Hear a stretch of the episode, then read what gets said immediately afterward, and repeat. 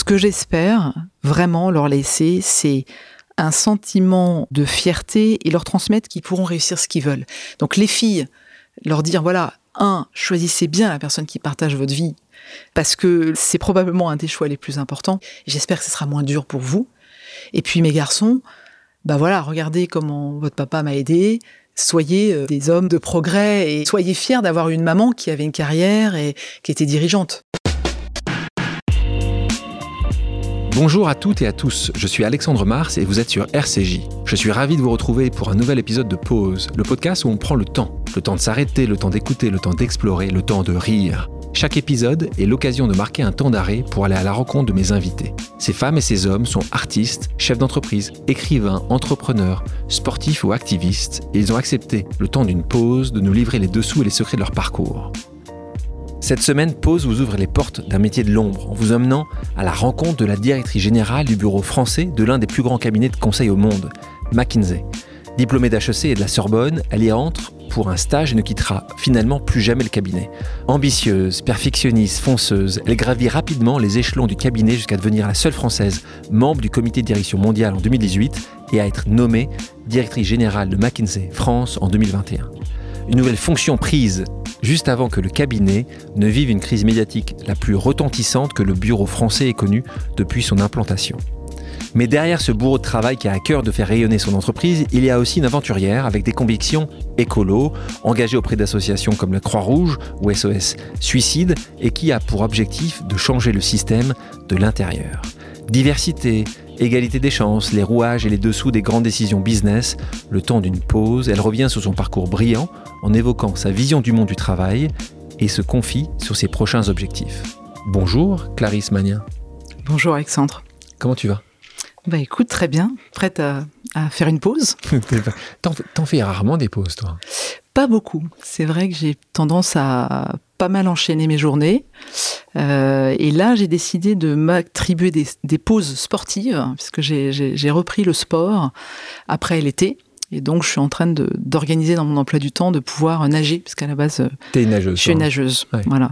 Est-ce que tu aurais pu être aujourd'hui directrice générale de ce énorme cabinet si tu n'avais pas dû sacrifier certaines choses personnelles Alors moi, moi, au risque de pas être politiquement correct, moi je je je je, je C'est bien ça, j'aime bien quand tu n'es pas politiquement correct. non, je pense que c'est c'est plus dur quand même pour les femmes. Et donc, euh, alors en plus, si on choisit d'être euh, d'être mère, euh, et dans mon cas, et quatre fois, me, concernant, euh, donc c'est sûr que, en tout cas, mon métier, c'est c'est c'est quand même beaucoup un métier un métier d'homme. Donc on n'est pas on n'est pas nombreuses. Euh, on a des gens exceptionnels, hein, hommes et femmes évidemment, mais, mais la barre est haute. Donc c'est vrai que je me suis mise aussi cette barre euh, probablement assez haute. Euh, mais j'ai envie de dire dans la joie aussi, parce que j'ai retiré beaucoup de, bah, de satisfaction et de, et de, et de bons moments avec les équipes, avec les clients, euh, et puis intellectuels euh, aussi. Justement, explique-nous ce qu'est un cabinet de conseil, parce que c'est peut-être un peu obscur pour certaines personnes qui nous écoutent. Qu'est-ce que tu fais c'est la bonne question parce que je pense qu'en fait les gens ne comprennent pas notre métier. Dans ma famille d'ailleurs, les gens ne le comprennent toujours pas. Mais en fait, euh, le, conseil, alors McKinsey a créé la profession de, conseil euh, en 1926 à Boston. Euh, donc j'aime bien raconter cette histoire parce que c'était c'était un homme avec costume trois pièces, un, chapeau, etc. et qui se dit et c'était un peu une start-up euh, à l'époque. 1926, il y avait euh, les cabinets d'avocats, il y avait les banquiers d'affaires, il y avait déjà l'audit, mais il n'y avait pas ce qu'on appelle le conseil. Et donc il s'est dit, il y a besoin de créer une profession qui va accompagner des dirigeants dans leur prise de décision, mais qui n'est pas ni l'avocat, ni le, ni le banquier, ni l'auditeur. Et il a créé ce métier. Euh, mais qui été, qui n'a été absolument pas sexy ou, extrêmement pas recherché pendant des années et des années et des années, puisque c'est vraiment dans les années 70 que, ça, a, commencé à exploser. Oui, alors il y a eu quand même la crise de, 29. Donc là, le cabinet, euh, un peu la start-up qui prend sa première crise. Euh, trois ans après le lancement. Trois ans après le lancement. Euh, et, qu'est-ce que ça montre, la crise de 29 C'est qu'en fait, des dirigeants d'entreprise n'ont pas un certain nombre de, de, notions aussi dans la gestion euh, en fait d'une entreprise. Il y, a, plein de suicides de dirigeants euh, et en fait on dirait aujourd'hui il y avait des problèmes de cash flow, il y a des problèmes d'endettement, il y a des problèmes de management, etc. Donc ça met quand même pas mal de temps à se développer, euh, mais finalement ça, ça c'est un métier. Alors on, dit à nos enfants quand on doit expliquer le métier, on dit qu'on est docteur d'entreprise. Quand, tu as mal aux dents, tu vas chez un dentiste, bah, une entreprise euh, peut avoir des difficultés, mais pas, pas que des difficultés. En l'occurrence, c'est beaucoup de questions. Euh, aujourd'hui, on a plein de questions euh, relatives à la Chine. Qu'est-ce que je fais? Le dirigeant, en fait, il est assez seul face à sa prise de décision. Et il a besoin que cette décision, elle soit fondée sur des faits qui ne lui sont pas servis pour différents agendas. Donc en fait, on amène des faits, de l'indépendance, de l'expérience, des meilleures pratiques, et on accompagne en fait le dirigeant sa prise de décision. Mais ça, c'est encore dire le, conseil des années 80, donc beaucoup de stratégies. Mais aujourd'hui, on fait du digital, euh, du développement produit avec du design, euh, beaucoup d'opérations, beaucoup de transformations, beaucoup d'organisation. Donc, comme une start-up, en fait, tu as développé des, on a nouveaux, des adjacences. exactement, des nouveaux produits pour continuer à, à, être au goût du jour. On va repartir là où tu as grandi, Sergi Pontoise. Ton papa professeur de lettres, euh, ta maman euh, naturopathe. Alors c'est maintenant, je crois qu'elle aime beaucoup euh, ces sujets autour de la nature. Je suis pas sûr que naturopathe existait en tant que tel il, y a, il y a quand tu as grandi. Tu as deux frères, l'un est aujourd'hui psychologue et l'autre manutentionnaire. Donc vous n'avez pas du tout la même. Enfin, magasinier cariste, mais. magasinier cariste, excuse-moi. Donc, donc soyons précis. Mais c'est intéressant, c'est que là aussi, avec les deux mêmes parents, et ça aussi pour les gens qui nous écoutent, on le sait très bien, quand vous avez des frères et sœurs, quand vous avez des enfants, il y a quand même, avec la même éducation, des directions de vie qui sont totalement différentes. Oui, et c'est vrai que bah, mon, grand frère n'était pas. Euh, il n'était pas euh, doué scolairement, euh, tout en étant très très intelligent et puis très courageux parce qu'il s'est il s'est engagé il s'est engagé dans l'armée. Alors il a eu plusieurs en fait carrières, donc il s'est engagé à l'époque c'était la la, la, la, guerre en, en ex-Yougoslavie, donc il faisait partie de la, de la force pronu qui venait en, en aide aux populations, etc. Donc il a, il a fait ça, puis après bah, il s'est marié, il a eu des enfants, et puis... Euh.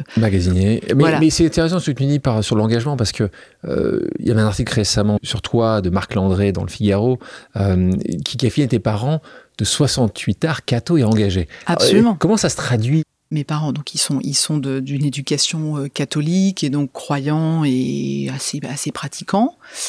Et à la fois, ils ont fait les manifs de mai 68. Ma mère euh, était euh, bah, militante euh, féministe. elle travaillait au planning familial, etc. Donc, ce qui montre qu'on peut être catho et travailler au planning familial et qu'on on trouve un sens à, ce qu'on fait.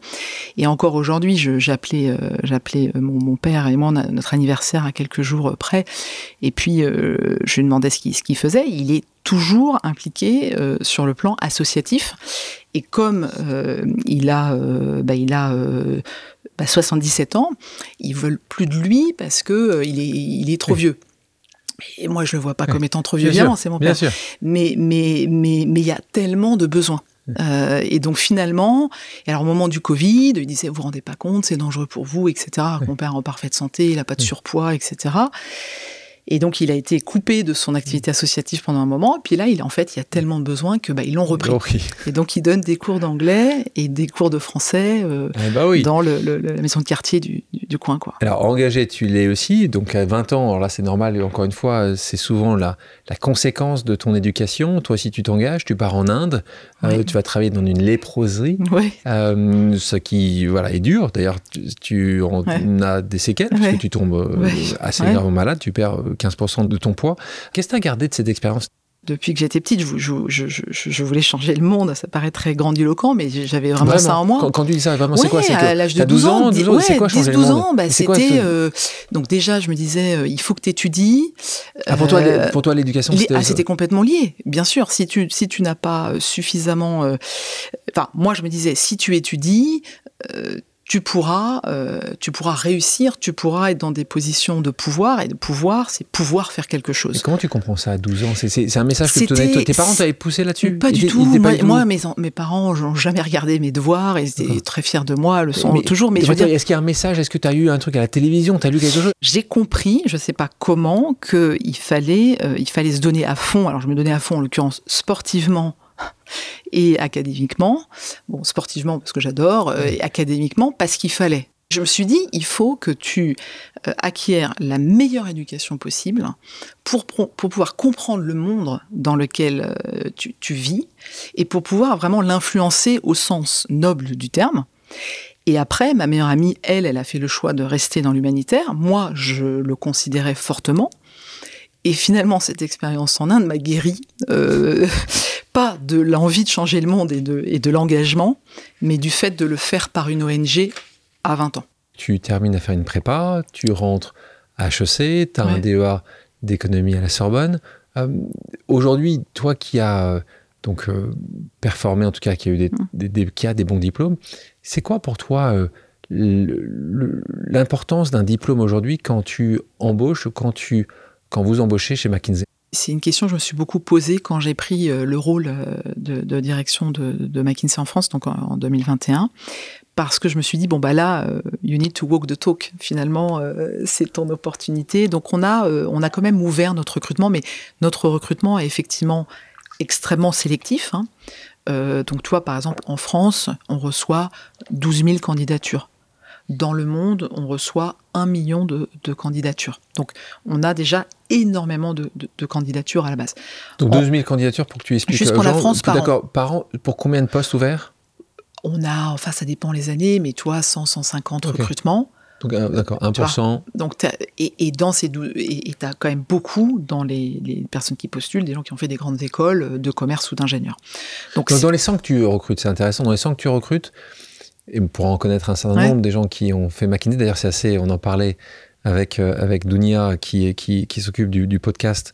Euh, on regardait les gens qui sont venus ici, et quand même, il y a beaucoup de gens qui ont fait McKinsey. Et si tu regardes avant, tu vois qu'ils sont quand même fait plutôt une des trois parisiennes, plutôt des grandes. Donc c'est toi, dans les 100 personnes dont tu, que, dont tu me parles là, c'est quoi? C'est 95% de, des gens que tu embauches viennent de ces cinq plus grandes écoles françaises? Oui, c'est vrai que c'est beaucoup de grandes, grandes, grandes écoles. Après, on a ouvert sur plusieurs types de, diversité, euh, des doctorants, parce qu'on s'est dit, en fait, euh, l'excellence dans les filières universitaires, on doit aussi aller les chercher. Donc tu vas me dire, ça reste très sélectif, mais tu peux faire un doctorant, euh, doctorat en partant d'un de, peu n'importe quelle université. On a aussi, on recrute des designers, on recrute des data scientists. Donc un data scientist peut venir d'un parcours différent. De, toute façon, il n'y a pas une lisibilité très forte sur les diplômes. Donc on a un peu ouvert, on a ouvert mondialement, on fait très attention. Donc là, nous, on a 50% euh, de femmes euh, au recrutement, ce qui n'est pas forcément facile parce que tu sais, il y a beaucoup moins de femmes dans les écoles d'ingénieurs. Donc en fait, pour maintenir cette parité tout en gardant une représentation euh, des types de formation, c'est pas si facile que ça. Et après, on a pas mal d'initiatives. Alors, on a appelé ça First Generation, donc la première génération qui accèdent à des études supérieures. Deuxième chose, c'est tout ce qui va être diversité euh, euh, d'origine. Donc là, on a plutôt ethnique, on va dire. Plutôt ethnique. Mais il faut pas. et on a fait des recrutements euh, LGBTQ+, donc toujours dans le respect de la légalité, ce que tu mais, mais on a organisé des événements en fait de recrutement pour dire voilà, vous nous intéressez et, on s'engage à, créer des conditions que vous soyez bien chez nous euh, à partir du moment où après ils doivent passer les entretiens, etc. Donc ça, ça c'est très américain. Donc toi, tu arrives parce que c'est vrai qu'aux États-Unis, c'est beaucoup plus transparent. On parle de statistiques ethniques, on parle de quand tu parles de LGBTQ, LGBTQ plus là-bas, c'est acceptable et accepté en tout cas pour chacun. En France, beaucoup moins. Est-ce que est-ce que ça a été compliqué mettre en œuvre ceci? Là, tu parlais de first génération, c'est intéressant parce que first génération, en fait, c'est une manière de, détourner ça, en fait, sans le dire automatiquement. Exactement. C'est assez social d'ailleurs, c'est intelligent ce que vous Mais si tu veux, donc moi, je suis très euh, française, donc euh, mon, et mon système de valeurs, il a été façonné par la culture française. Je crois que là où on fait un contresens en France, c'est que aider des personnes issues de la diversité, c'est fondamentalement méritocratique en fait, on, renverse la chose en disant, en faisant, en, aidant des personnes issues de la diversité, on va casser l'excellence, etc. C'est l'inverse. On va corriger un certain nombre de biais pour favoriser la méritocratie. Après, tout le monde passe les mêmes entretiens. Tout le monde se fait staffer sur différents projets et évaluer de la même façon. Et c'est pas parce que tu es gay, ou parce que tu es noir, ou parce que tu es first generation que ça va être plus facile. C'est ça. D'ailleurs, souvent, ça va être plus dur. Mais si en finale, une personne d'une vraie diversité et euh, euh, Jean-Michel euh, qui a grandi dans le 7e arrondissement, au même niveau, aujourd'hui, tu prends qui? Bah, En fait, nos critères de recrutement, tu vas avoir une sorte de, d'évaluation de, l'intellect mise en situation, mais tu as quand même beaucoup le parcours personnel et les valeurs. Et, moi, si je fais passer l'entretien, je vais évidemment y être hypersensible, mais nos recruteurs le sont. Euh, donc on est sur les femmes, en tout cas à l'entrée, on est plutôt bien. On n'a pas de target LGBTQ+, ou de target diversité euh, d'origine ou diversité euh, first generation. Par contre, on a une attention particulière et surtout on développe des programmes, alors plutôt à destination de nos clients, pour dire voilà, si vous avez des talents de différents types de diversité, nous, on a des académies de leadership qu'on peut mettre à disposition. Et ça, c'est très américain, effectivement, mais c'est juste génial. Parce qu'en fait, euh, on a par exemple un programme pour les personnes qui vont être pour la première fois membres d'un COMEX, mais qui sont des first generation et qui n'ont pas forcément tous ces codes-là. Voilà. Et donc ça, il y a le, sans faire trop d'anglicisme, le soft et le hard.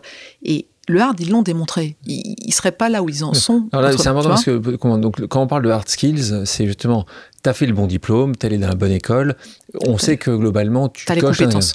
Le soft skills, et d'ailleurs, c'est souvent ce que les Américains euh, ont, que parfois certaines personnes n'ont pas ici, c'est par exemple, le, le, hard le, le, le plus connu, c'est l'art oratoire. C'est un, donc une compétence douce, comme si on fait une traduction, qui est assez facile aux États-Unis, la capacité de parler parce que très tôt dans l'éducation américaine, à l'école, ils vous apprennent ça. Ce qui n'est pas le cas ici. Donc, ce que tu regardes toi, justement, c'est quelque chose que tu ne peux pas voir sur un CV. C'est ça ce que tu dis, c'est là où tes, tes recruteurs vont faire attention. Il faut aller chercher, euh, donc faut aller chercher tous ces talents. Et puis après, si tu veux, c'est là où ces formations sont importantes parce que sur la partie soft, toi, par exemple, moi, dans mes trucs et astuces pour les femmes, euh, bon, c'est pas un scoop, hein, mais je leur dis, il y a une chose que je vous demande de jamais faire, c'est de proposer un café. Jamais vous proposez un café, jamais vous, s'il manque un document, jamais vous vous levez pour aller faire une photocopie ou pour aller demander à un assistant de faire une impression de plus, etc. Et vous mettez pas à faire les branchements de barco, etc. Parce que c'est hyper juniorisant. Dans 20 ans, 30 ans, ce sera une femme ou un homme indifféremment. Aujourd'hui, je vous demande de surtout pas le faire. Donc, par exemple, ça m'est arrivé plein de fois, il manque un document, je leur dis, vous regardez de l'autre côté il faut aller, il manque un café, vous regardez de l'autre côté. Et après, il y a plein de choses à faire parce qu'à partir du moment où vous êtes parti, chercher le café, vous avez raté le chit-chat de début de réunion, vous arrivez avec votre plateau, c'est fini. ça va être très difficile de rattraper le rôle que vous voulez prendre dans la réunion. C'est un exemple. Toi qui es souvent la seule femme dans ces réunions-là, euh, est-ce que tu as des conseils pour détendre l'atmosphère? Alors moi j'ai une arme de séduction, j'en ai qu'une, c'est euh, l'humour. Donc j'aime bien envoyer une bonne blague de début de réunion pour ou une poutade ou etc pour en fait euh, euh, retirer tout de suite cette tension qui, qui, qui peut exister ou pas hein, mais mais euh, euh, voilà pour pour finalement je trouve que c'est c'est ça remet tout le monde. En fait, on n'est que. Euh, moi, je, je, ne suis pas. Euh, je ne saurais pas dire ça. Je suis pas impressionnée par les hommes, dans le sens où moi, j'ai eu des hommes formidables dans, dans ma vie. Euh, mon papa, mes frères, mon mari. Euh, et, et, donc, j'ai entouré d'hommes formidables mais je, ne suis jamais en compétition avec un homme et je n'ai, alors du coup, peut-être un excès de confiance, je n'ai jamais de complexe d'infériorité vis-à-vis d'un homme. Par contre, j'essaye d'être euh, approchable et, de créer un peu cette camaraderie que je n'aurais pas forcément par la différence des sexes. Et l'humour est souvent une bonne technique dans le monde actuel, les salariés souvent peuvent papillonner un petit peu, aller d'une entreprise à une autre, parce que souvent c'est comme ça qu'ils peuvent augmenter parfois euh, plus rapidement euh, leur salaire. Parfois ils, ils cherchent, ils pensent que l'herbe est plus verte ailleurs. Ce qui est totalement humain, totalement normal. Toi, tu es un contre-exemple. Tu rentres, tu es un bébé Mac, toi. tu es rentré euh, en 2000 en tant que stagiaire. Tu fais partie de ces centaines et centaines de gens qui disaient non, non, non, oui, non, non, non. Et tu faisais ce petit oui. Comment t'as trouvé, toi, ce stage? Tu connaissais quelqu'un? T'avais quelqu'un de quelqu'un? Comment t'as trouvé? Comment t'es passé à travers ces... Euh, moi, je, je savais que je savais, enfin, je savais que c'était prestigieux, que, que ça permettait de tout comprendre sur le système euh, économique, euh, parce qu'en fait, c'est vrai que tu es propulsé à 23 ans, tu, tu, tu joins des comités de direction pour présenter ton, ton analyse ou pour être le backup de gens plus seniors au cas où il y a une question et là tu, tu réponds. Et, euh, et, moi en fait, je suis restée très longtemps et j'espère rester encore très longtemps, mais, mais j'ai fait beaucoup de pauses en fait parce que bon, déjà j'ai eu quatre congés maternité, je me suis arrêtée six mois et demi à chaque fois, donc ça fait deux ans. Tu vois, au final, où je me suis arrêtée euh, parce que je prenais, enfin, je, je m'arrêtais assez tard, parce que j'avais la chance d'être en bonne santé. Donc je dis ça parce que toutes les femmes sont pas en bonne santé, en bonne santé enfin, euh, ont l'énergie jusqu'à la, jusqu'au, jusqu'au terme. Moi, c'était mon cas. Mais du coup, je prenais très longtemps après. Enfin, je prenais six mois. Et, euh, et donc, déjà, j'avais quatre congés maternité. Ensuite, j'ai fait mon DEA d'économie euh, publique entre les deux. J'ai fait deux transferts aux États-Unis. Un au bureau de New York où j'ai été envoyé à Montréal, et ensuite un deuxième où j'ai été à Boston, et puis finalement j'ai fini à New Jersey. Donc ça, ça fait aussi beaucoup de renouveau. Tu as raison. Donc là, c'est dans ton optique de dire, voilà, tu pas toujours la même chose, tu as grandi, as mais, il n'empêche que, et ça, c'est peut-être une stratégie qui a été mise en place pour garder les meilleurs talents, cette capacité de continuellement. de renouveau. et puis le renouveau, c'est que tous les ans, tous les deux ans, tu as de nouveaux clients aussi. Donc, euh, c'est ça. Tu te concentres sur un et nouveau projet. Tu sais, c'est un, peu comme un professeur. Euh, tu vois, euh, en fait, moi, je, je vieillis, mais mes consultants ont toujours le même âge. Tu vois ce que je veux dire? Donc en fait, c'est quand même une bouffée de, jeunesse, d'énergie. Et, puis je vois des nouvelles générations. tu vois, ça donne beaucoup d'énergie aussi. C'est quoi ton tour Parce que dans le conseil, il est souvent connu, comme dans, chez Procter Gamble ou L'Oréal pour la grande consommation, que tu as une partie qui reste 2-3 ans, être formée, et, puis, euh, et puis une autre population qui veut absolument être partenaire, parce que c'est un peu le Graal. C'est ça. Et, donc, c'est quoi la proportion de, de gens qui partent après 2-3 ans? Sur 100 ah bah, personnes qui rentrent, c'est quoi C'est 50% parce que la moyenne, les gens restent en moyenne. Donc, pas ils doivent rester 3-4 ans en moyenne. En moyenne. donc, si tu prends en compte qu'il y a des gens qui vont rester, même comme moi, jusqu'à senior partner et au-delà, tu vois, euh, ça veut dire qu'il y en a beaucoup partner, qui Donc, tu as partner, après, c'est senior partner. Qu'est-ce que vous avez trouvé d'autre après Donc, euh, oui, tu as beaucoup de, de, de rotation. Et, et c'est vrai que McKinsey, c'est aussi une école euh, et c'est pour ça, tu, tu me donnais l'exemple de, de, de, McKinsey que tu retrouves dans des ONG, que tu retrouves dans des... Tu sais, on a 200 anciens McKinsey dans la French Tech. Très renommés dans le secteur. Parfois, des gens, euh, et on va dire c'est des, mauvaises langues, disent, euh, ils sont quand même cher payés pour en fait qu'on leur donne notre montre et qu'ils nous disent leur. Tu connais, c'est l'expression classique qui est utilisée aux États-Unis là-dessus. Toi là-dessus, tu, fais encore attention à ça? Je fais très attention à ça parce que je pense que les gens sont pas euh, sont pas idiots pas, euh, et, et, je, respecte beaucoup ce qu'ils ce disent si tu veux. Puis ça nous a, euh, tu vois, ça nous a ça nous a beaucoup blessés. Euh, tu vois, la caricature de. Euh, donc, il y a l'image de la montre, il y a, ils font un PowerPoint, etc. Euh, c'est, euh, si tu veux. Alors, du coup, je donne souvent des, des parallèles. quand tu. C'est triste, quand tu divorces ou quand tu as un problème de copropriété ou que tu as un problème de contrat, personne se pose la question du fait que tu vas avoir besoin d'un avocat et que cet avocat, ça va pas être gratuit et que si tu veux un bon avocat, bah, ça va être assez, ça va coûter de l'argent et que tu en as besoin parce qu'il a une expertise qui n'est pas la tienne. Et tu sais pas, parce que normalement tu, normalement, tu divorces pas 50 fois dans ta vie, donc gérer un divorce, tu sais pas le faire, ou un, un, un bisbis sur un contrat. De la même façon, si tu as besoin d'un chirurgien, bah, c'est un métier. quoi. Moi, je ne sais pas opérer. Donc, euh, si un jour j'ai un problème de santé, j'espère que j'aurai un super euh, d'ailleurs euh, chirurgienne, puisque les statistiques montrent que le résultat quand tu as une femme chirurgien, chirurgienne, sont bien meilleurs. donc, voilà, là, là, Clarisse va, mettre sur la paille beaucoup de chirurgiens, parce que on va tous. Voilà, mais c'est un métier pareil, c'est un métier. Oui, oui, tu vois, j'ai beaucoup d'humilité par rapport ça, à. Ça paraît assez évident ce que tu dis là, mais c'est vrai que là-dessus. Oui, mais tu vois, un dirigeant, faut se dire, un dirigeant d'entreprise, pourquoi il solliciterait un partenaire sur un sujet avec effectivement des, honoraires qui peuvent être élevés s'il pouvait trouver la solution en interne ou si la solution était évidente euh, Aujourd'hui, dans le CAC 40, euh, donc euh, les 40 entreprises qui ont, la plus grande, qui ont la plus grande valorisation, sur, le, sur le marché boursier français, combien, d'après toi, n'utilisent pas de consultants Moins de 25%. Moins de 25%. Et attends, après, il y a des consultants, parce que c'est ça que l'opinion euh, publique n'a pas forcément compris, et c'est normal, c'est comme des corps médicaux, il y a plein de, de, de, spécialités. Bon, bah, euh, nous, on fait du conseil, on appelle ça le conseil en stratégie, mais en fait, on fait beaucoup de transformations, beaucoup d'opérations, euh, on intervient beaucoup dans les usines, dans les entrepôts, etc. il y a beaucoup de conseils informatiques. Donc là, je peux te dire que 100%, 100%. Mettons utilisent conseil conseil informatique. Là, je te parle de conseils en stratégie. Conseil en stra- Je pense que Ah, quasiment toutes, honnêtement, quasiment toutes. Ensuite, euh, tu as des budgets qui vont être plus ou moins élevés en fonction souvent de l'agenda de transformation de l'entreprise. Euh, Mais c'était plutôt pour dire, euh, enfin, bien faire comprendre aux gens qui, qui pensent que c'est potentiellement, c'est que quasiment toutes les entreprises, On tous les grands groupes bien sûr. ont appel Bien sûr. à des gens qui vont les aider à voir parfois des choses qu'ils ne vont- voient pas tout de suite, ont besoin d'un peu plus de, de champ, de profondeur. Et Ouais. donc, c'est assez, assez régulier. Mais, c'est beaucoup de transformation en fait, parce que, les gens ils se disent euh, combien de fois ils ont besoin de se faire aider sur la Ouais. stratégie, parce qu'ils restent sur une toute petite partie du métier de conseil qui est conseil en stratégie. Mais t'as- vois, beaucoup d'autres choses qui sont choses. attenants. Euh, on, on va aborder un sujet qui, qui, qui existe et c'est important de l'aborder. McKinsey a vécu quand même pas mal de scandales. Euh, et pour moi, ça m'intéresse pas les scandales, même si on peut en parler. C'est comment toi tu les as vécus. Je parle de scandale. Je je parle pas de la crise euh, de communication qui a eu lieu il y a deux ans. Je parle de scandale, en particulier l'ancien PDG qui a été PDG pendant longtemps, euh, Rajat Gupta, qui a été arrêté par le FBI, qui, impliqué dans une affaire qui s'appelait. Galéon à l'époque. Euh, vous avez quelques grosses casseroles derrière Ouais. vous. Et encore une fois, tu vas me dire, ça Mhm. peut arriver à d'autres. Euh, là, c'est quand c'est ton BDG qui est PDG pendant Mhm. 10 ans, je crois, Ouais, euh, ouais. qui a ça.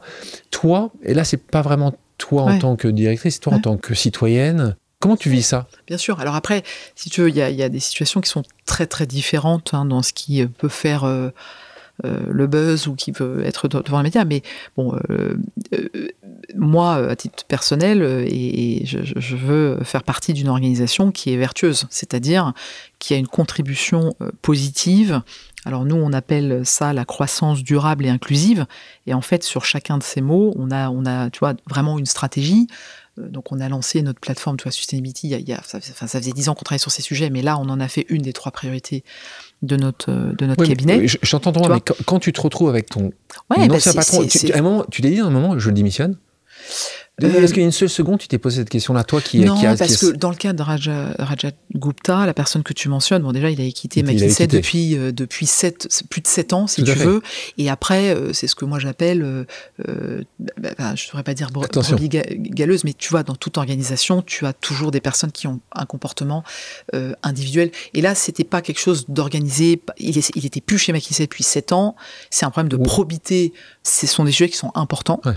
Euh, je pense que à chaque fois qu'on a ce genre de situation, parce que tu sais, nous on est un, on est un partnership, c'est-à-dire que en fait c'est une scope. T'as hein. co- Combien vous avez de Senscope donc C'est-à-dire voilà, que non non, c'est-à-dire que en fait, on est un peu plus de 2500, on a 2500 partenaires, Sur combien de combien d'employés en tout? Euh, 37 000, D'accord. voilà. Et en fait, on est tous détenteurs de McKinsey. C'est-à-dire que c'est un vrai partnership. Et quand on dit one firm, c'est-à-dire que le partenaire à New Delhi, la senior partner à Sao Paulo, moi à Paris, on est co-actionnaire de McKinsey Inc. Tu vois? Et donc, euh, C'est pas une scope. En fait, c'est qu'en gros, c'est vous les tous les profits sont poulés, sont, sont regroupés et reversés à l'ensemble des partenaires et senior partners, alors en fonction en partie de leur, de leur ancienneté et de leur euh, performance, mais beaucoup en fonction de la performance du groupe, Du groupe. de- de- de- de- du cabinet. Donc si tu veux, quand il se passe quelque chose comme ça, il y a le, ta réaction personnelle, mais il y a aussi ta, ta, ta réaction collective, parce qu'on est un du partnership. partnership. Passons à des choses plus positives. Tout à l'heure, je parlais de, de Marie Barsac. Euh, vous faites aussi du travail pro bono. Oui. Euh, vous en faites régulièrement. C'est aussi une culture américaine qui est de plus en plus le cas ici, développée et que tu as aussi beaucoup poussé. Euh, vous l'avez fait pour Paris 2024 et c'est d'ailleurs comme ça qu'on s'est rencontrés, Mm. puisque euh, on s'était vu euh, un peu avant et je t'ai contacté et je dis Clarisse et je connaissais ton amour pour le Mm. sport et je t'ai dit voilà, on est en 2016 à ce moment-là, euh, il se passe quelque chose d'important, euh, on tente de gagner les Jeux Ouais. Olympiques, on a tout un tas d'idées, mais en particulier sur ces sujets Ouais. d'héritage, de sport et de société, d'inclusion par Mm. le sport, on a pas mal d'idées, mais on aurait bien Mm. besoin d'une aide. Ouais. Et tu m'as répondu oui dans la minute, et Mm. tu m'as dit ce soir j'envoie un email aux équipes à Paris, Ouais.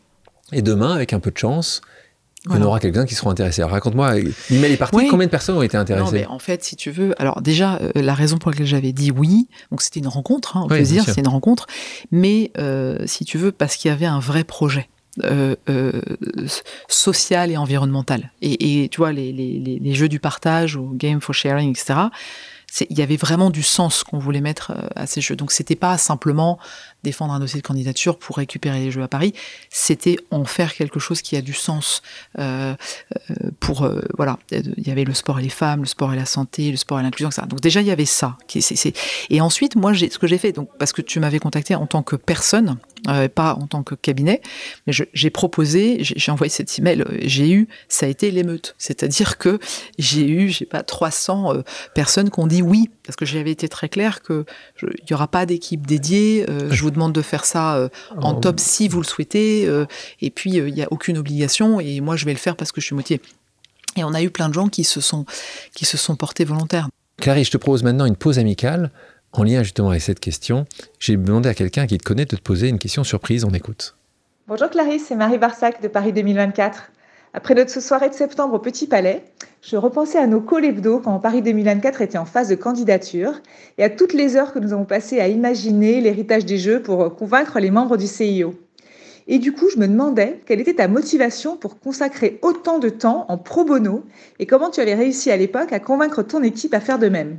En tout cas, le résultat était fantastique puisqu'on a quand même gagné les Jeux, il faut le dire. À très vite, Clarisse. Message donc de la directrice Impact et Héritage, on en a parlé tout à l'heure, de Paris 24, Marie Barsac, avec qui évidemment j'ai eu la chance de travailler justement dans ce comité. Non, mais c'était passionnant et c'est pour ça, tu sais, ta première question, c'était de dire euh, est-ce que tu prends des pauses, etc. Mais tu vois, bon bah c'était pas prévu. Euh, on a pris un café, euh, je sais plus comment, on a été présenté et et je savais pas forcément ce que j'allais retirer de, cet échange et et ce, c'est, ça a été une grande joie et une grande source de fierté. Ça a été ta pause. Tu vois, c'est c'est dans dans cette dans ces initiatives, ces actions que l'on comprend dans, dans, sa vie, euh, euh, c'est aussi beaucoup, de bonheur. Et, ce qui était formidable, et, rien que la voix de Marie, tu, vois l'enthousiasme, l'énergie, donc euh, c'était quand même ça de bout en bout. Et il y avait des sujets qui me tenaient à cœur, parce qu'en fait, il y avait notamment, tu sais, le sujet du sport et des femmes. Et en fait, euh, le diagnostic qu'on avait posé ensemble disait qu'il y avait un décrochage de la pratique sportive des femmes au moment de l'adolescence. Et il y avait plusieurs, donc c'est là où ta capacité analytique rentre en jeu. Il y avait plusieurs raisons. Un, un problème de rapport à leur corps. Leur corps bouge au moment, évolue au moment de l'adolescence, et elles elles sont pas à l'aise dans des tenues de sport euh, euh, et le regard des autres, notamment des garçons, dans la pratique sportive. Deux, il y avait aussi beaucoup de jeunes femmes, euh, souvent euh, euh, de, confession, enfin qui ont une religion, qui disaient en fait beaucoup de vestiaires sont, sont mixtes.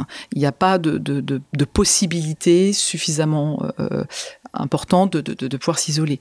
Trois, il y a aussi un regard de la. et moi j'en ai souffert, tu vois, moi par exemple, je faisais beaucoup de natation et tout le monde me disait tu auras des épaules de nageuse euh, est-allemande. Et tu vois, c'est pas facile à porter quand tu es ado et que tu te dis, euh, toi, t'es es ou trop maigre ou trop grosse, t'as les cheveux trop raides euh, ou trop bouclés, euh, t'as, etc. Et donc, ce regard de, la société sur les femmes qui font du sport au, niveau et dont le corps bouge, un, un, corps de nageur ou de nageuse, c'est pas celui d'un footballeur ou d'une footballeuse. Et donc, donc ça, ça fait qu'en fait, les jeunes filles, elles décrochent leur pratique sportive. Et après, il y a le moment où elles deviennent maman. Et alors, comme les femmes françaises généralement travaillent, en plus de faire des enfants, euh, eh ben, euh, elles arbitrent pour l'un ou pour l'autre et elles n'arrivent plus à faire de sport. Or, au moment de l'adolescence, la pratique sportive contribue bah, au bien-être, etc., à la confiance en soi, le fait de se sentir bien dans son corps. Et puis dans la durée, sa longévité, sa santé, euh, son bien-être, etc. Donc tu vois, ce sujet-là, nous, c'était passionnant de le creuser. Il y en avait cinq, je ne vais pas tous les décrire, mais j'en me souviens très très bien. Donc, ton parcours euh, chez McKinsey est fulgurant. Tu deviens partenaire dix ans après, en 2010, chef du pôle consommateur en Europe en 2017, la première française membre du COMEX mondial en 2018. Et puis, tu es donc nommé directrice générale de McKinsey France en 2021. Euh, j'avais reçu ici la présidente de l'agence euh, Image 7, Anne Méo, et à ce podcast, et on parlait du fait qu'elle était souvent perçue comme une femme dure. Elle m'avait dit la phrase suivante d'ailleurs, quand tu es une femme, si tu as du caractère, que tu gagnes, on dit que tu es brutal. Si tu es un homme, on dit que tu es compétent. Alors, est-ce que tu es assez d'accord avec ça? Est-ce que est-ce que tu le vis souvent ça? Oui, et puis tu vois, moi en plus, je suis quelqu'un, dans l'occurrence, de, de, très sensible. tu vois, dans les profils psychologiques, tu sais, les MBTI, je suis F, donc je suis filler, donc je, je, je, ressens, je prends les choses vraiment à cœur quand il y a quelque chose qui se passe pas bien, tu vois, j'y pense, etc. Mais j'ai dû développer aussi une sorte de carapace pour, voilà, gérer. il y a aussi de la gestion de, de, de conflits, d'attaques, etc. Euh, et, et, et, c'est vrai que si tu as confiance en toi, et en fait, souvent, je suis désolée, les hommes vont préférer la femme vulnérable euh, à la femme euh, qui a confiance en mmh. elle. Et, donc, si tu as confiance en toi et que tu es assez euh, assertive, on va très rapidement, on, peut facilement dire que tu es agressive, alors que, tu vois, alors que, et alors il y a des biais encore plus importants, notamment sur les femmes noires, euh, ces sujets sur lesquels moi j'ai, je me suis, je, me suis instruite, on va dire. Et c'est et, et, c'est totalement faux, tu vois. C'est juste qu'il n'est pas attendu d'une femme le même comportement, notamment dans des lieux de pouvoir et donc dans, dans le milieu des affaires, qui est attendu. Alors après, les mentalités évoluent. Euh, j'ai pas été, euh, je me sens pas du tout. Je, je, dirais pas que j'ai été discriminée du tout. Et je suis très heureuse. Et, et, et, tu vois, là, on parlait un petit peu de la crise euh, tout à l'heure. Moi, je me suis sentie hyper soutenue par un groupe qui est quand même principalement euh, des hommes et, qui ont vraiment fait corps euh, derrière ce qu'on qu'on traversait. Donc voilà. Euh, donc, donc on, on, on, te, on, te, parlera pas de ton surnom d'ailleurs qui, est donné par euh, Xuantu, ton, ton, ton ami, Clara Croft. mais avançons sur cette partie de la crise parce que c'est quelque chose que tu as vécu. Tu, tu rentres directeur général et te tombe dessus. Ouais, quatre mois après. Voilà, boum, tu, la vie est belle, le, les oiseaux chantent, le ciel est bleu, et alors là, tonnerre euh, qui arrive. Euh, cible euh, de beaucoup de gens, en particulier des extrêmes, des opposants au président Emmanuel Macron. Ils reprochent à ce moment-là au tout groupe d'être engraissé, d'avoir gagné de l'argent sur le dos des Français. En gros, d'avoir orchestré une campagne vaccinale contre le Covid, après, on sort en disant vous ne payez pas vos impôts en France. Raconte-nous, euh, déjà, raconte-nous en, pour ceux qui ne se souviennent pas, et il y en a quand même un certain nombre qui peut-être ne se souviennent pas, mais euh, c'est quoi le, le, problème majeur au départ qui a fait que, que tout, tout a commencé. Bah, donc déjà, donc ça a été ça a été dur euh, pour euh, pour pour nos collaborateurs et pas simplement les partenaires. Hein. On a aussi des, des assistants, des assistants, des personnes à la compta, euh, services généraux. C'était la cible. McKinsey était la cible. C'est quoi le problème au départ? bah, En fait, si tu veux, donc bon, moi effectivement, tu as bien décrit. Je, je, je venais de prendre mon poste. C'était à peine quatre mois, tu vois. Et, et là, commission d'enquête du Sénat, sachant qu'il y avait déjà eu une commission de l'Assemblée nationale, il y avait déjà eu, enfin, il y avait déjà eu pas mal d'épisodes si tu veux. Et là, euh, il y a un rapport qui sort, qui, est très, très documenté. Euh, simplement, euh, ce qui est titré dans les journaux, c'est McKinsey 1 milliard. alors que le total de la dépense de conseil de l'État, c'est autour d'un milliard, d'ailleurs sans la partie informatique en partie. Et nous, on fait 1%. C'est-à-dire qu'on est le 20e, cabinet sur, les 22. qui sont utilisés. Mais on n'arrive pas à corriger ce narratif. C'est McKinsey un milliard. Eurogroupe, c'est 10%, Capgemini, c'est 5%, vous, c'est 1%. Voilà. Et, et, ça tombe sur vous. Et parce que comment que ça tombe mais sur parce vous que, Parce qu'il y a eu plusieurs, euh, plusieurs choses. Il y a un, euh, c'est un cabinet américain, donc euh, si on peut euh, taper sur un cabinet américain, c'est quand même mieux que de taper sur un cabinet français. Et moi, je souhaite à aucun cabinet, qui soit français ou pas d'origine. Bon, nous, ça fait 60 ans qu'on est en France, donc si tu veux, les partenaires, voilà, qu'on dise qu'on a un cabinet américain, ben, très bien, on a un cabinet mondial qui a été créé aux États-Unis. Mais donc, tu vois, 10 millions sur le milliard, 99,9% des articles, des tweets, c'était nous. Et ça, T'as beau le corriger en disant mais regardez le camembert du rapport du Sénat qui est très bien. Là, tu, tu, fais rien. Tu vois les, les gens t'écoutent plus quoi. Là, tu as, connu le déferlement. Tu dis, c'est 1% d'un milliard, ça fait 10 millions. C'est pas corrigé. Donc là, si tu veux, il y a un moment, il n'y a plus de, il y a plus de rationalité. Donc tu fais quoi as fait quoi Voilà. Donc, euh, bah, écoute, on a, on a, on a essayé, on a fait des, des, communiqués de presse, on a, on a, on n'a pas refusé de parler, euh, tu vois, aux journalistes, de leur. Et t'as senti, as senti une, une, une de la réussite, de, bah, de, l'étranger C'est quoi Non, je pense que les ressorts, les ressorts, si tu veux, c'est euh, euh, on est associé euh, à un certain élitisme, tu vois, qui est vrai d'ailleurs. Hein. Donc là, là vois, c'est des copinages. Ils sont allés dans la presse voir que beaucoup d'anciens, on en parlait tout à l'heure, d'anciens McKinsey qui sont une certaine élite se sont retrouvés dans certains cabinets ou se donc c'est ça aussi qui s'est passé c'est qu'il y a une sorte d'amalgame ça que tu dis. Mais, mais, mais, si tu veux euh, si tu parles de la campagne euh, du président Macron 2017 donc déjà les gens oublient que Macron euh, était le cinquième candidat. Il y avait quand même François Hollande François Fillon Marine Le Pen Mélenchon et derrière il y avait il y avait il y avait Emmanuel Macron. Il se trouve que François Fillon bah oui. c'est non, je pense c'est pas vraiment ça c'est qu'ils disent juste un peu comme tout à l'heure tu disais que dans la French Tech tu as X dizaines ou centaines de, qui sont passés par Kinsey, c'est que tu te retrouves, ce qui est le cas dans l'équipe au sens le plus large possible du président Macron. Si tu prends d'autres équipes, ce sera le cas aussi. Mais en fait, c'était. Il n'y a pas une chose, on, on, vous a laissé. En fait, c'est ça que. Oui. Il y a un moment où toi, tu. Même si tu es euh, Clara, Clara Croft, euh, Clara Croft même si tu peux. Tu es, une, es une dure, tu es une guerrière, il y a un moment quand même où quand tu rentres chez toi un jour, tu dis juste c'est pas, pas ça que j'ai acheté. Oui, bah c'est sûr, c'est un peu, c'est éreintant, mais si tu veux, bon, hein, comme je te disais, moi, ce qui m'a, euh, donc déjà, euh, nous, on a, on a enregistré 50% de candidatures en plus sur la période. Donc, si tu veux, on n'a pas perdu. ça? Bah, notoriété. Ça. Et les notoriétés. et les personnes se sont dit, bah, si on leur tape à ce point dessus, c'est qu'ils sont vraiment numéro un parce qu'en fait, comme en plus on était le 20e cabinet sur 22 dans le, dans le camembert de du rapport du Sénat, euh, et qu'ils ont 99,9% de l'attention, c'est qu'ils doivent vraiment euh, être un leader et un Donc ça, c'est bien passé Donc, les, les, recrutements, plus 50%. Humainement, si tu veux, c'est frustrant. Avec l'ensemble du partnership, ça se passait, ça se passait très bien. En fait, euh, on, on, a fait corps, on s'est dit bon, on doit traverser cette, cette tempête. Euh, moi, j'étais très transparente sur ce qui se passait, ce qu'on voyait, etc.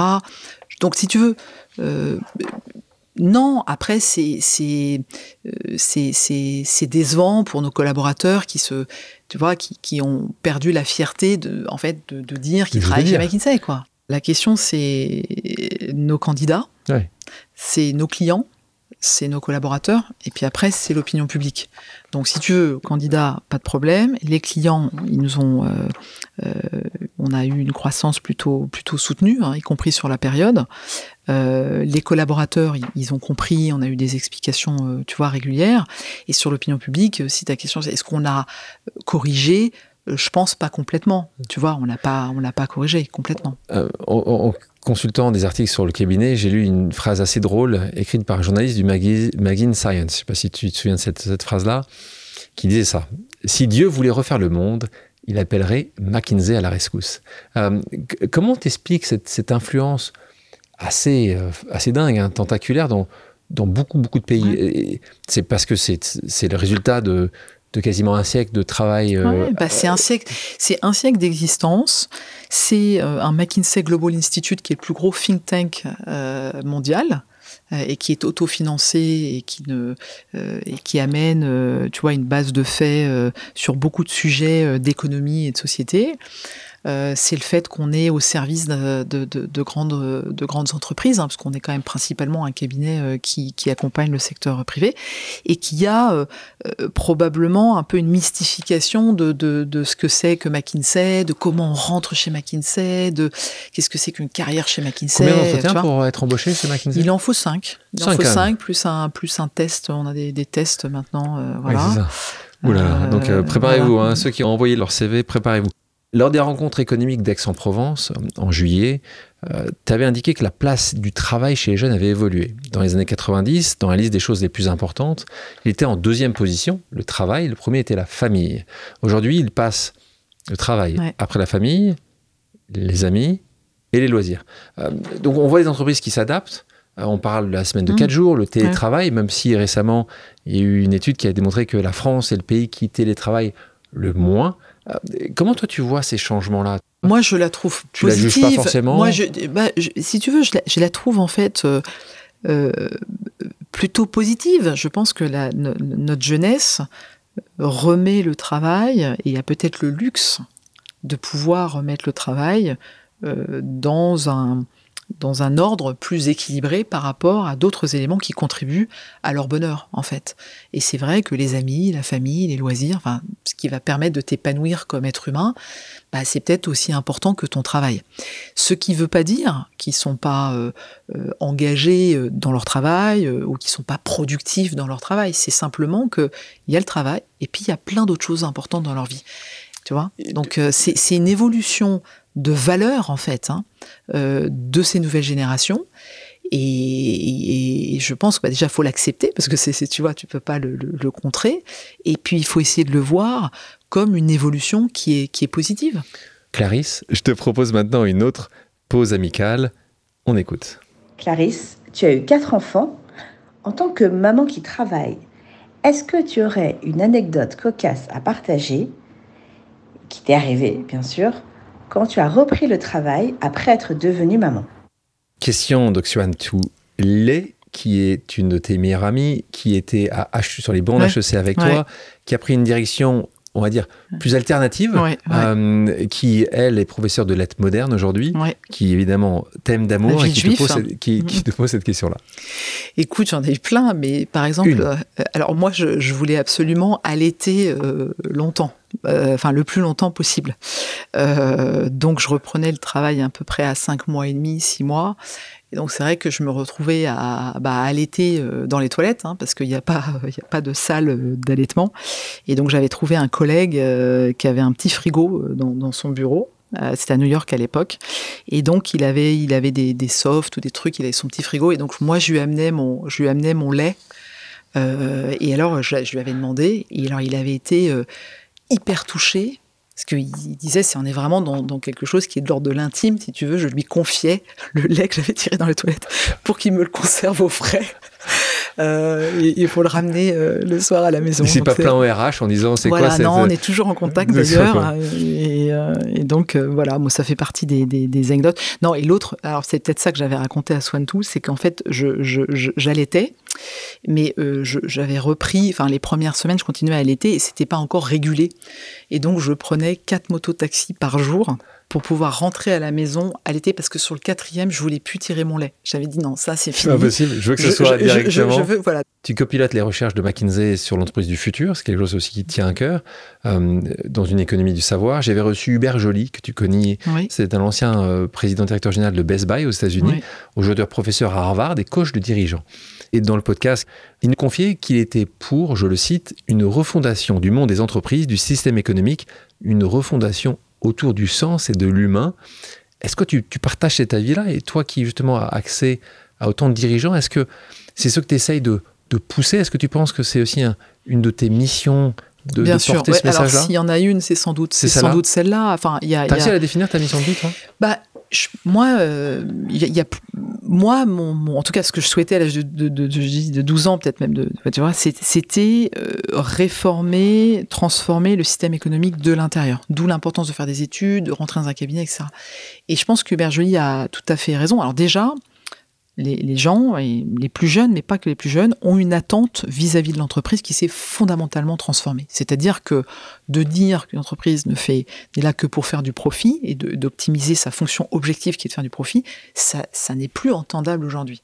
Donc en fait, l'utilité sociale d'une entreprise est vraiment importante. Et, et, et donc c'est pas simplement en termes de critères de recrutement et pour limiter son attrition, etc. C'est dans sa capacité d'opérer et de, et, de, et de réussir dans, peu, importe l'activité de production ou de service qui est, la sienne. Donc je pense qu'il a tout à fait raison. Alors déjà, on a, euh, on a quand même euh, des, des, challenges sur les talents. Donc on a, on a un manque de talent, tu parlais d'économie du savoir, etc. On a du mal à, tu vois, à trouver des talents. Donc s'il n'y a pas ce sens euh, qui, qui, qui ça, rend le, recrutement euh, effectivement, et la, hein. rétention euh, difficile, et puis aussi le fait que les gens vont devoir se reformer au cours de leur vie. Donc pour pouvoir faire cet effort-là, il, il faut que pour ces personnes, ça vaille le coup, tu vois. Et je pense que, si tu veux, moi, euh, je trouve que McKinsey me permet d'avoir un impact très très fort auprès des entreprises, beaucoup plus que finalement celui que j'aurais pu avoir dans les ONG tels que je les considérais à l'âge de 20 ans.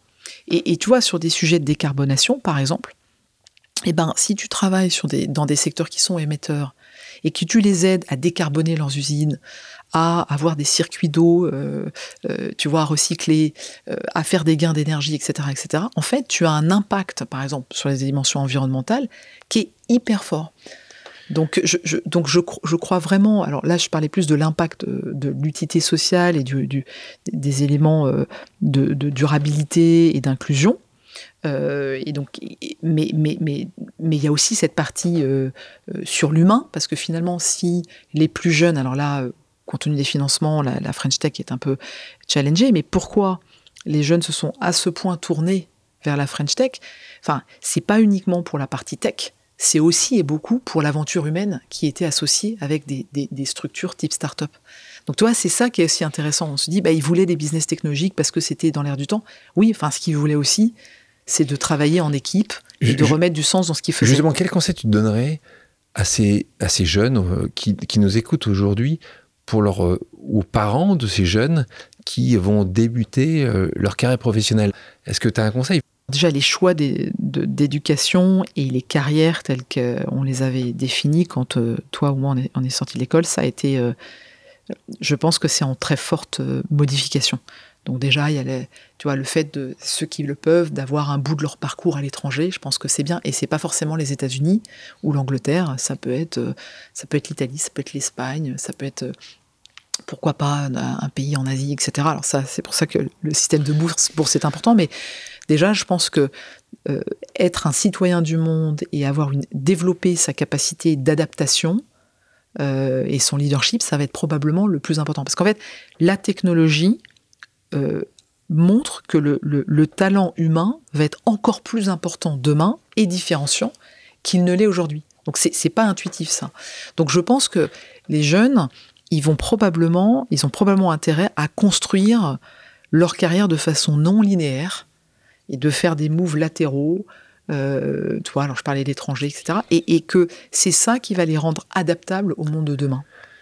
En parlant euh, de jeunes, on va écouter une nouvelle pause amicale, ce sera notre dernière. On écoute cette pause. Salut Clarisse, c'est Louis du bureau de Paris. Voilà, j'aimerais savoir comment toi tu vois l'impact social de McKinsey dans les années à venir. Ce jeune, Louis, est très engagé, a travaillé, puisque on parlait du pro bono tout à l'heure, euh, ton équipe et toi, vous avez accompagné Infinite en pro bono pour travailler sur ce sujet de pré-étudiants que nous portons chez Infinite, cette nouvelle entreprise que, que j'ai lancée d'EdTech Social. Et Louis a été dans cette équipe-là, très actif, a fait un super boulot. Euh, donc il est consultant chez toi. Qu'est-ce que tu as à lui répondre? Oui, bah écoute, moi, il y a plein de choses qu'on va, qu'on va faire et qu'on a déjà lancé. Le, fait que on est euh, fortement augmenter notre activité en, sustainability, c'est vraiment important. C'est-à-dire que on peut accélérer la décarbonation, mais aussi travailler sur des sujets d'ailleurs de plus en plus sur nature, sur la nature, donc la partie biodiversité, hein, c'est le nouveau carbone. Hein, là, on dit la nature et la biodiversité, c'est le nouveau carbone en termes d'étoiles. De, donc ça, plus on monte nos compétences euh, et on parle de compétences hein, qui sont souvent assez techniques, pas simplement faire la stratégie sustainability, mais vraiment transformer des usines, des euh, pratiques dans des entrepôts, etc. Donc ça, je pense qu'on est en train d'accélérer ça. Et si ça peut devenir plus d'un tiers de notre activité, ce sera une grande source de fierté. Aujourd'hui, on est plutôt autour de 15%, tu vois. Donc c'est pas zéro, mais c'est quand même pas mal. Et, euh, et l'objectif, c'est de doubler ça. Donc ça, c'est ça. La deuxième chose, c'est, je crois vraiment que cette question de la de l'ascenseur social, tu vois, en fait, on a une possibilité d'aider alors d'aider nos clients, parce qu'en fait nos clients ont souvent ces talents. Tu vois, si tu prends des, entreprises de grande distribution, tu as euh, pas mal euh, de, personnes qui vont être arabes ou noires, souvent dans les premiers échelons. Pourquoi on ne les voit pas au siège?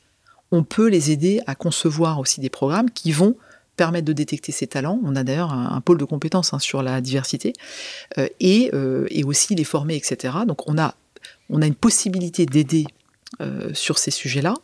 Euh, euh, et, donc, je pense qu'on on, peut vraiment contribuer sur toute la partie inclusion par le travail que l'on fait à nos clients, au-delà des choix que nous on fait aussi, de qui on recrute, de qui on promeut, de qui on accompagne pour, réussir.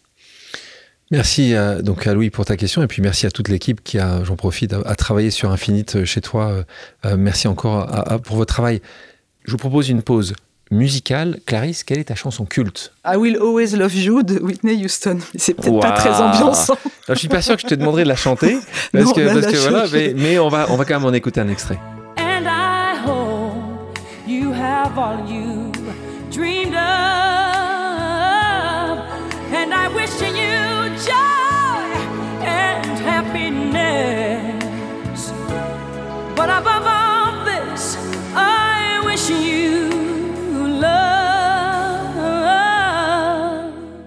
Clarisse, merci beaucoup d'avoir accepté mon invitation. Merci d'avoir reçu. Merci beaucoup. Merci à tous d'avoir pris le temps de faire une pause avec nous sur RCJ. J'espère que l'émission vous a plu, inspiré ou fait réfléchir. Si c'est le cas, je compte sur vous pour soutenir Pause sur radio-rcj.info ainsi que sur toutes les plateformes d'écoute. À bientôt sur RCJ pour un nouvel épisode de Pause.